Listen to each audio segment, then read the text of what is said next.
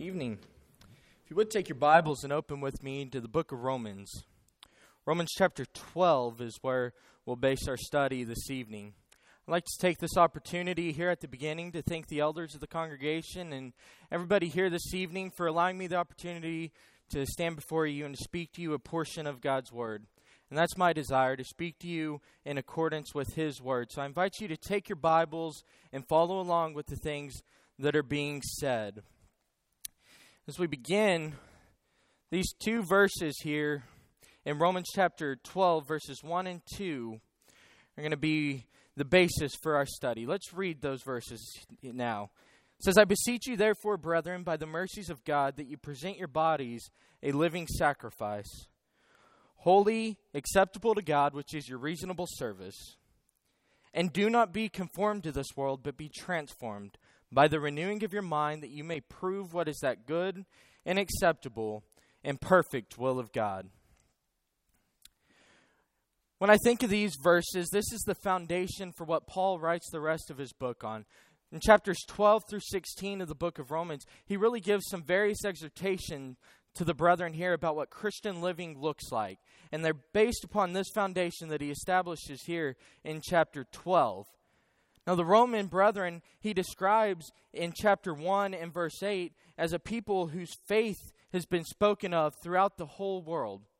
These are people of a, a, very great faith, yet he still finds it necessary to remind them of these things. So I think there's things in these two verses that that'll help us this evening. So tonight we're going to be talking about what it really means to be a living sacrifice to God.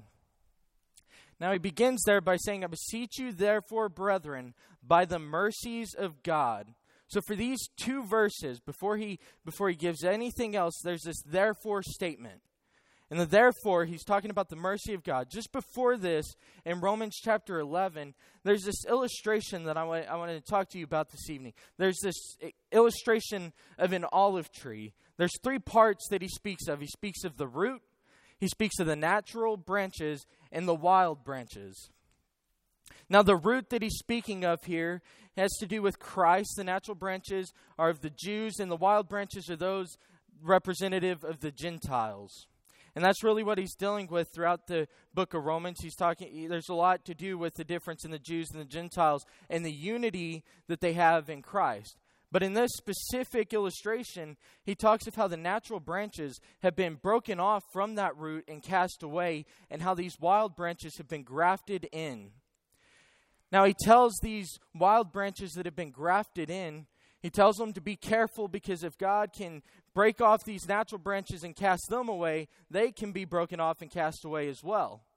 He says, but don't boast because those natural branches which have been cast away he says, if I have the power to graft you into this, into Christ, into this life in Christ, into that root, if he has the power to bring them in, he has the power to graft those natural branches back in too. Now, I think that illustration that he uses there in chapter 11 is really what he's a good illustration of God's mercy that he, he makes this therefore statement of. He, he, he talks about how God, his willingness to bring those back in to Christ, based, when they're willing to, to live to his standard. Now he says, by the mercies of God, he goes on to say that you present your bodies a living sacrifice. Now there's Jewish and Gentile brethren here, but I think they all would have understood really what a sacrifice was, especially the Jews. They would have understood God's standard for sacrifice. It would have been what they had practiced throughout their life before they were converted to Christianity. They would have understood that a lot of times these sacrifices in the Old Testament had to do with offering of an animal, it had to do with the death of something.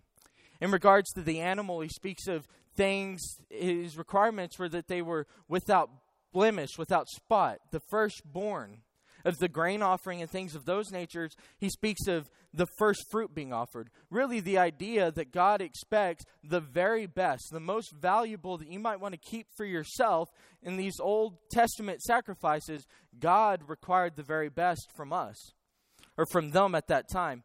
But we, we come to understand in places such as Hebrews chapter 10 that Christ's sacrifice did away with those sacrifices of old. God's will was not for the blood of bulls and goats to be carried out, but that Christ would come and do away with those and, and be the ultimate sacrifice that, that was once for all, he says there in Hebrews chapter 10. So there's kind of this paradox here that he's talking about. There's a sacrifice, something that they would have equated with death, but he tells them to be a living sacrifice. See, I think the Bible can be its own commentary here. Turn over with me to 2 Corinthians chapter 5. The apostle Paul also penned this letter here in, in, to the Corinthian brethren. In 2 Corinthians chapter 5 and in verse number 14, he says, For the love of Christ compels us, because we judge thus, that if one died for all, then all died. And speaking of the sacrifice of Christ there, and in verse 15 he says, And he died for all, that those who live should live no longer for themselves, but for him who died for them and rose again. See, he, he really paints what this is supposed to look like. He talks about Christ's sacrifice and, and the, how, how those people had died with Christ through his sacrifice. They're alive in his death, is the idea that he's speaking of. Those who are alive because of his death should no longer live for their own selfish ambition, their selfishness, but rather they, they live with a new mindset. They live for the will of Christ. They, they understand what Christ's will is for them. Paul echoes very similarly these thoughts in the, the letter to the Colossian brethren. Turn over to the book of Colossians in chapter 3. Colossians chapter 3, beginning in verse 1, he says, If then you were raised with Christ, seek those things which are above, where Christ is sitting at the right hand of God. Set your mind on things above, not on things on the earth, for you died, and your life is hidden with Christ in God. When Christ, who is our life, appears, then you also will appear with him in glory. So, very similar language there at the beginning. If you've been raised with Christ, seek those things which are above. But you can't just seek those things above. He's going to go on here and tell them that there's things that they have to put away from themselves. Read with me in verse 5. He says, Therefore, put to death your members which are on the earth fornication, uncleanness, passion, evil desire, and covetousness, which is idolatry. Because of these things, the wrath of God is coming upon the sons of disobedience, in which you yourselves once walked when you lived in them. But now you yourselves are to put off all these anger, wrath, malice, blasphemy, filthy language out of your mouth. Do not lie to one another, since you have put off the old man with his deeds. You see, he starts to establish this analogy of an old man. He's going to go on and talk about this new man again, the things that he was referencing in verses 1 through 4. But he, he references these things that they were walking in the fornication, the, the uh, the passion, the evil desire, and covetousness, which he describes as idolatry, the anger, wrath, malice, the lying, all those things, he, he says that they walked in those things, and because of those things, the wrath of God is coming. So they're to put those things off. They're the things of the old man, and they're to put those things away from them, is what he's saying here. So fill in the blank for yourself. What are the things that, that you need to put off? He goes on here with the analogy in verse number 10. He talks about putting off the old man with his deeds and have put on the new man who is renewed in knowledge according to the image of him who created him, where there is neither Greek nor Jew, circumcised nor uncircumcised, barbarian, Scythian, slave nor free, but Christ is all and in all. So they've put off this old man which they once walked in, and they've put on this new man because they've been raised with Christ. They put on this new man with a new mindset, and Christ is the focus. It, it, it reminds me of what's said in Hebrews chapter 12, verses 1 and 2, where he says to put off the weight and the sin which so easily ensnares us, and let us run with endurance the race that is set before us, looking unto Jesus, the author and finisher of our faith. We're to lay off those things that are holding us back, similarly to the Colossian brethren, to the Corinthian brethren, to what he's saying to the Roman brethren. Lay aside those things that, that qualify here as the old man of sin. Be made this new creature with a new focus that looks to Christ, that has his mind set on those things above, living your life to Christ's standard. And that's what he goes on to talk about here in Romans chapter 12. He describes this sacrifice of one which is holy. The idea of something being holy is something which is set apart. It's something that's different. It's something that's really special, is kind of the idea. But he goes on to say that it's also acceptable to God. This word acceptable has to do with the idea of something which is well pleasing or agreeable to. So it's so replace that with agreeable maybe. So it's it's agreeable to God. It's well pleasing to him. It's the idea that it's unto his standard. It, it's what he desires from us. That's what that sacrifice is to look like. I think of it being kind of that holy, you know, full circle. It's it's everything unto him. Look at Matthew chapter 6. Matthew chapter 6 and verse number 24. Jesus says, No one can serve two masters, for either he will hate the one and love the other, or else he will be loyal to the one and despise the other. You cannot serve God and mammon. You see, there's this very distinct thing. We, we can't have it both ways. I think sometimes we try that a little bit, but it doesn't work. Jesus very clearly says, you know, it's, it's me or that.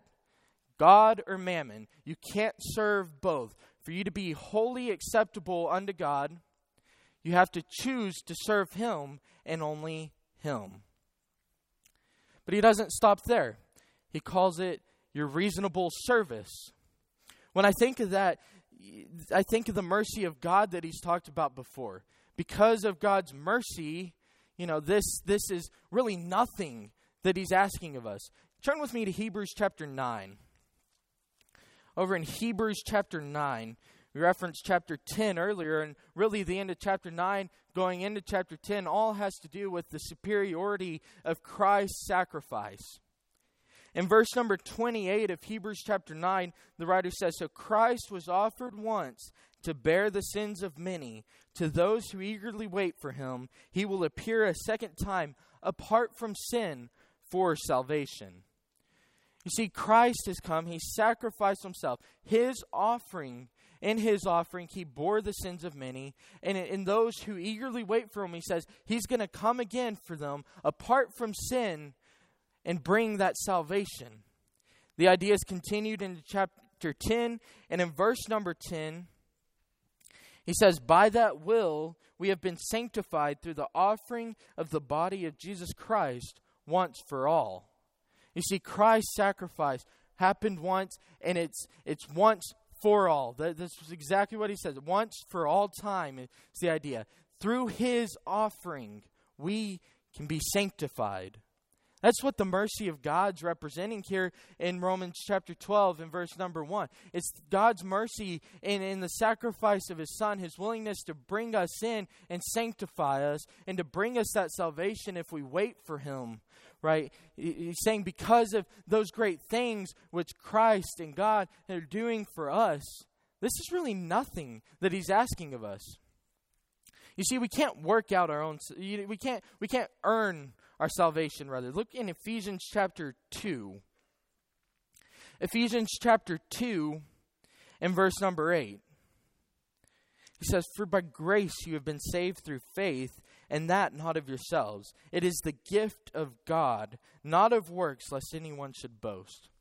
We understand he speaks of faith here. Faith is active. Faith has works. We understand that from passages such as James chapter 2. When we are faithful to God, it, it's, it's active. There are works.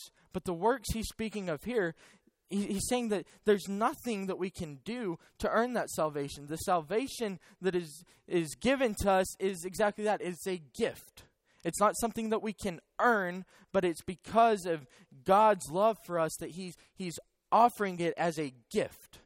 Okay, so so we can't earn our salvation. Nothing we can do can save ourselves, but but God's grace and His mercy has ex- opened that door to us, and so we have this reasonable service to do.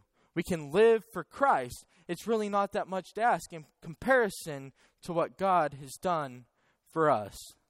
Now he goes on with these same ideas in verse number 2 here. He says, And do not be conformed to this world. He's offering yourself as a sacrifice to God. Very similarly, don't be conformed to the world. Now that's exactly what the devil wants us to do. I think of 1 Peter chapter 5 and verse 8, we're warned to be sober, be vigilant because your adversary the devil walks about as a roaring lion, seeking whom he may devour. When we can't physically see the devil, you know, walking down Main Street out here in the in the form of a lion, metaphorically that's exactly what he is. He's hunting us and he's looking for our weaknesses. Very similarly to how a lion hunts. The lion stalks out his prey in the herd and he doesn't go attack the strongest animal.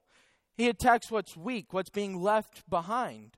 He looks for the weak spot and that's where he attacks. Now, metaphorically, that's exactly what the devil's doing. He is a lion which is looking for our own weaknesses, looking for the areas where he can get his foothold and attack us. See, and he wants to devour us into the world and conform us to their ways. I mean, you just look around and you think about what's going on in our society today, and all this immorality and corruptness is being normalized and accepted. And when you don't accept those things, you're looked down upon. I think of I mean, just off the top of my head, you think of things like homosexuality and transgenderism. You know, you're a homophobe if you don't if you don't accept those things and tolerate them and agree with them. You see, but God very clearly calls those things sin in the scripture. The world normalizes sexual relationships outside of marriage, and we see them all over the place in TV shows and movies and things like that. Drugs and alcohol and things like there's there's it's all over TV and movies. It's in commercials, and every time you see it, you see people having a good time. It's it's very, you know, by the world standard, attractive people having a good time. You know, the world wants us to think that these sinful things are good and right and okay and acceptable. And then they, they think about God and who He is, and they try to make God what they want Him to be. Well, you know, going back to the homosexuality example, you know, I love who I love, and Jesus is okay with that because Jesus is love. I mean, they misunderstand and misuse who God is, and, and it's plastered all around us, and they want us to accept that and conform to those ways. But I can't help but think about what's said in Proverbs chapter 4. Turn with me over to Proverbs chapter 4. The writer here in verse number 23 says to keep your heart with all diligence, for out of it springs the issue of life. You see, what goes into the heart, what goes inside of us, will come out. So we need to keep it. We need to guard it. We can't let all this corruptness into us, even through through our activities that we partake in, going to the movies and watching TV, our social media usage, all this immorality and stuff. It's accepted in those areas. Now, I'm not calling those things wrong. There's there's there's certainly you know good movies and good TV shows and stuff like that, and social media can have its good uses, but we need to be careful because what we let in will come out. See, but it's not only those things that are around us, it's, it's people around us. You see, the proverb writer warns us in Proverbs chapter 12, in verse number 26. He says, The righteous should choose his friends carefully, for the wicked or for the way of the wicked leads them astray. Very similarly to what's said in 1 Corinthians chapter 15 and verse number 33, do not be deceived, evil company corrupts good habits. See, the people we surround ourselves with, you know, we, we come to church on Sundays and Wednesdays and, and through the rest of the week. Think about who we're around. A lot of times it's people of the world, people with worldly mindsets, people with focus is not upon Jesus. But he says to be careful of those people who we surround ourselves with because they can lead us astray. They can they can destroy the good habits that we think that we have. We're told to let him who thinks he stands take heed lest he falls. We can't always just you know make make things okay you know it's okay that i'm watching this show or this movie or or it's okay that i'm hanging around those people because you know i know i'm not going to do those things we need to take heed because evil company corrupts good habits and and the people we surround ourselves can lead us astray and and those things we let in will make themselves manifest And we need to we need to be aware of the eternal consequence of conformity to the world. Turn with me over to James, the book of James.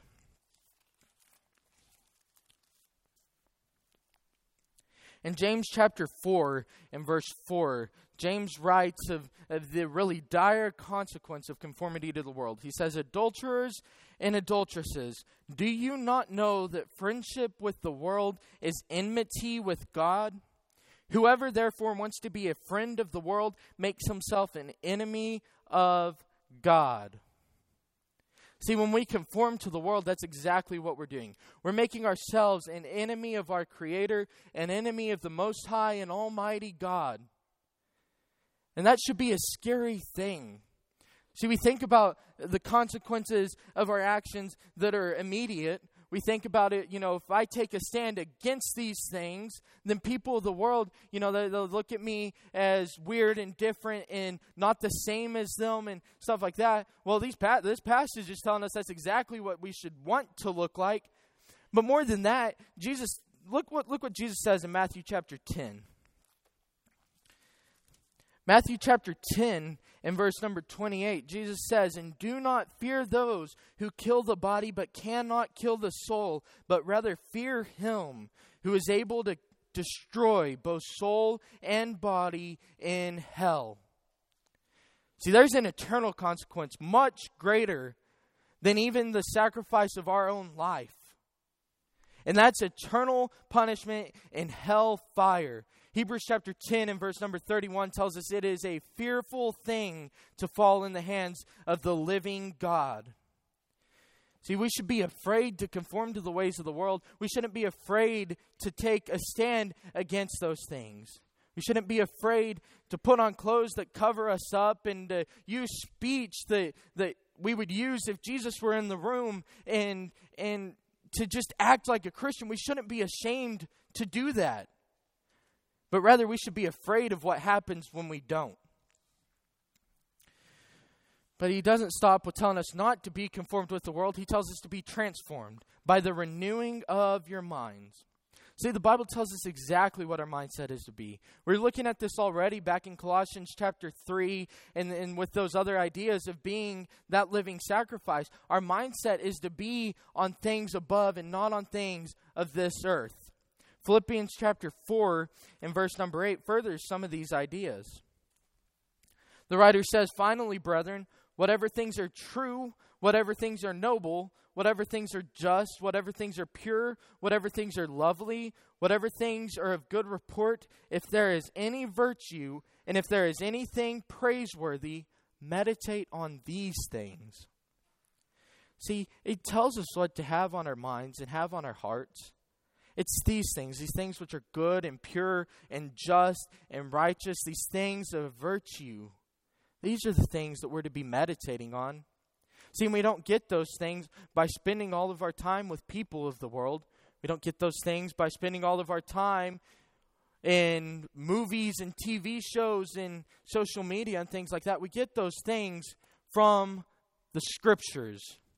See, James tells us in James chapter 1 exactly what our attitude is to be towards the Bible. Turn with me over there to James chapter 1.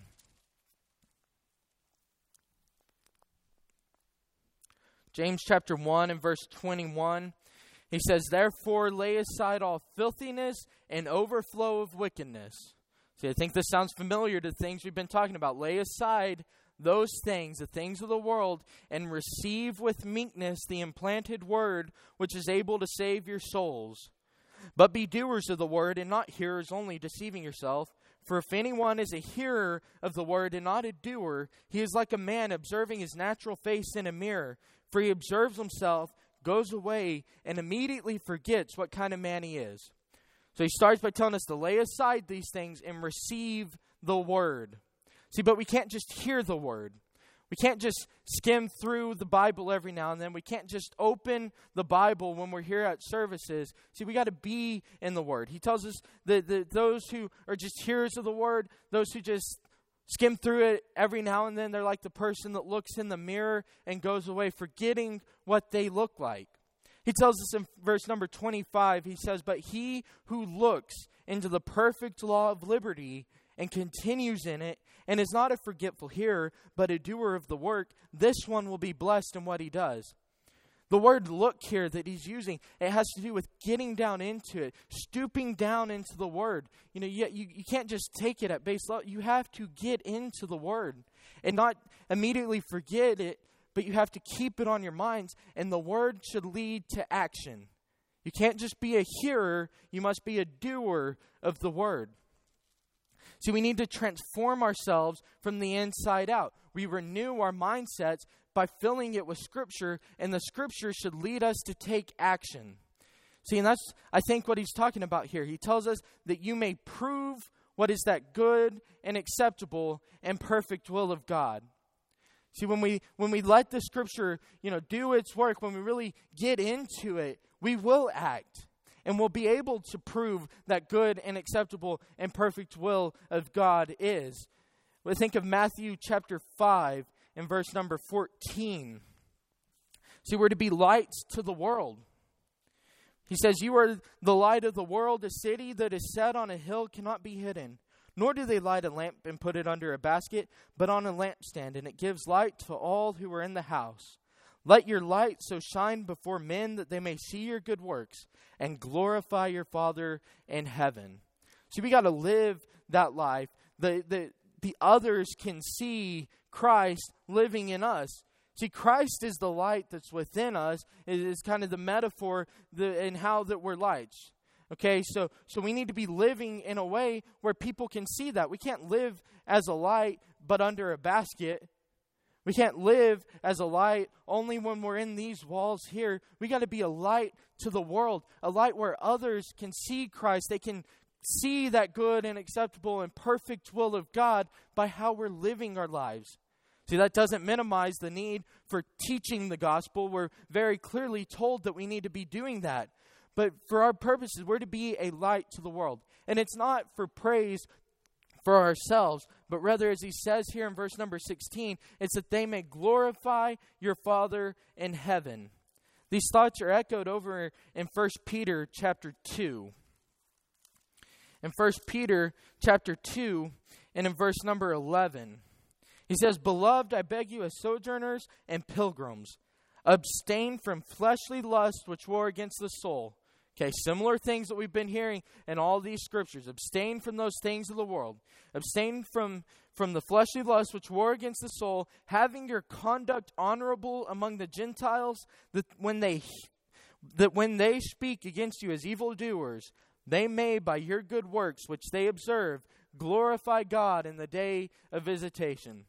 Okay, so we're to be abstaining from the things of the world, not conforming to those things, but living as a light, living an honorable and a good life. That even when they say these evil things against you, one day they will eventually glorify the Father who is in heaven, even if it's not here on this earth. Yes, we're to be working to, to evangelize and to, to help convert those in the world, but even those who persecute us here on earth, one day when, when they will glorify the Father. See, so we need to be that light to the world. Let people understand what that good and acceptable and perfect will of God is by the way in which we are living. See, I think that's really what he's talking about in, in speaking about us as presenting ourselves as living sacrifices and, and being transformed from the world. Now, sadly, I think too many people just aren't quite willing to do that. See, we need to understand the consequences as we talked about before. But but I can't help but think about for for anybody uh, you know of that mindset. Think about what Paul says in Galatians chapter one. In Galatians chapter one, in verse number nine, he says, "As we have said before, so now I say again: If anyone preaches any other gospel to you than what you have received, let him be accursed. For do I now persuade men or God, or do I seek to please men?" For if I still please men, I would not be a bondservant of Christ. See, too many people aren't willing to, to conform themselves to Christ. They're too quick to conform themselves to the world. See, but Paul, while he's specifically talking about his preaching here, I think I think the principle of what he says there applies. If if if we are trying to please men and live in a way that, that is acceptable and okay to all of man, we can't be a bondservant of Christ. As we read before, we make ourselves an enemy of God. How can we be a servant and his enemy at the same time? So we need to be careful. See, God desires that all should come to him, that all follow him. 2 Peter chapter 3 and verse number 9 says the Lord is not slack concerning his promises as some count slackness but is long suffering toward us, not willing that any should perish, but that all should come to repentance. See, tonight the invitation is offered to any who have not begun to live for Christ, who have not begun to take their cross and to live for Him.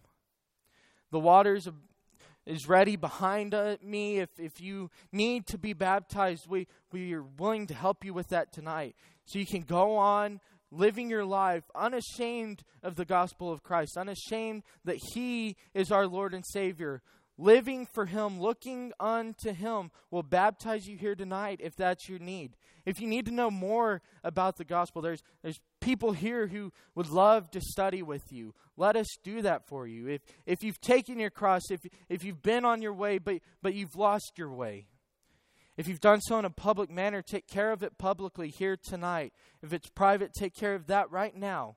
But if we can help you, if we can serve you, would you please come forward now while together we stand and while we sing?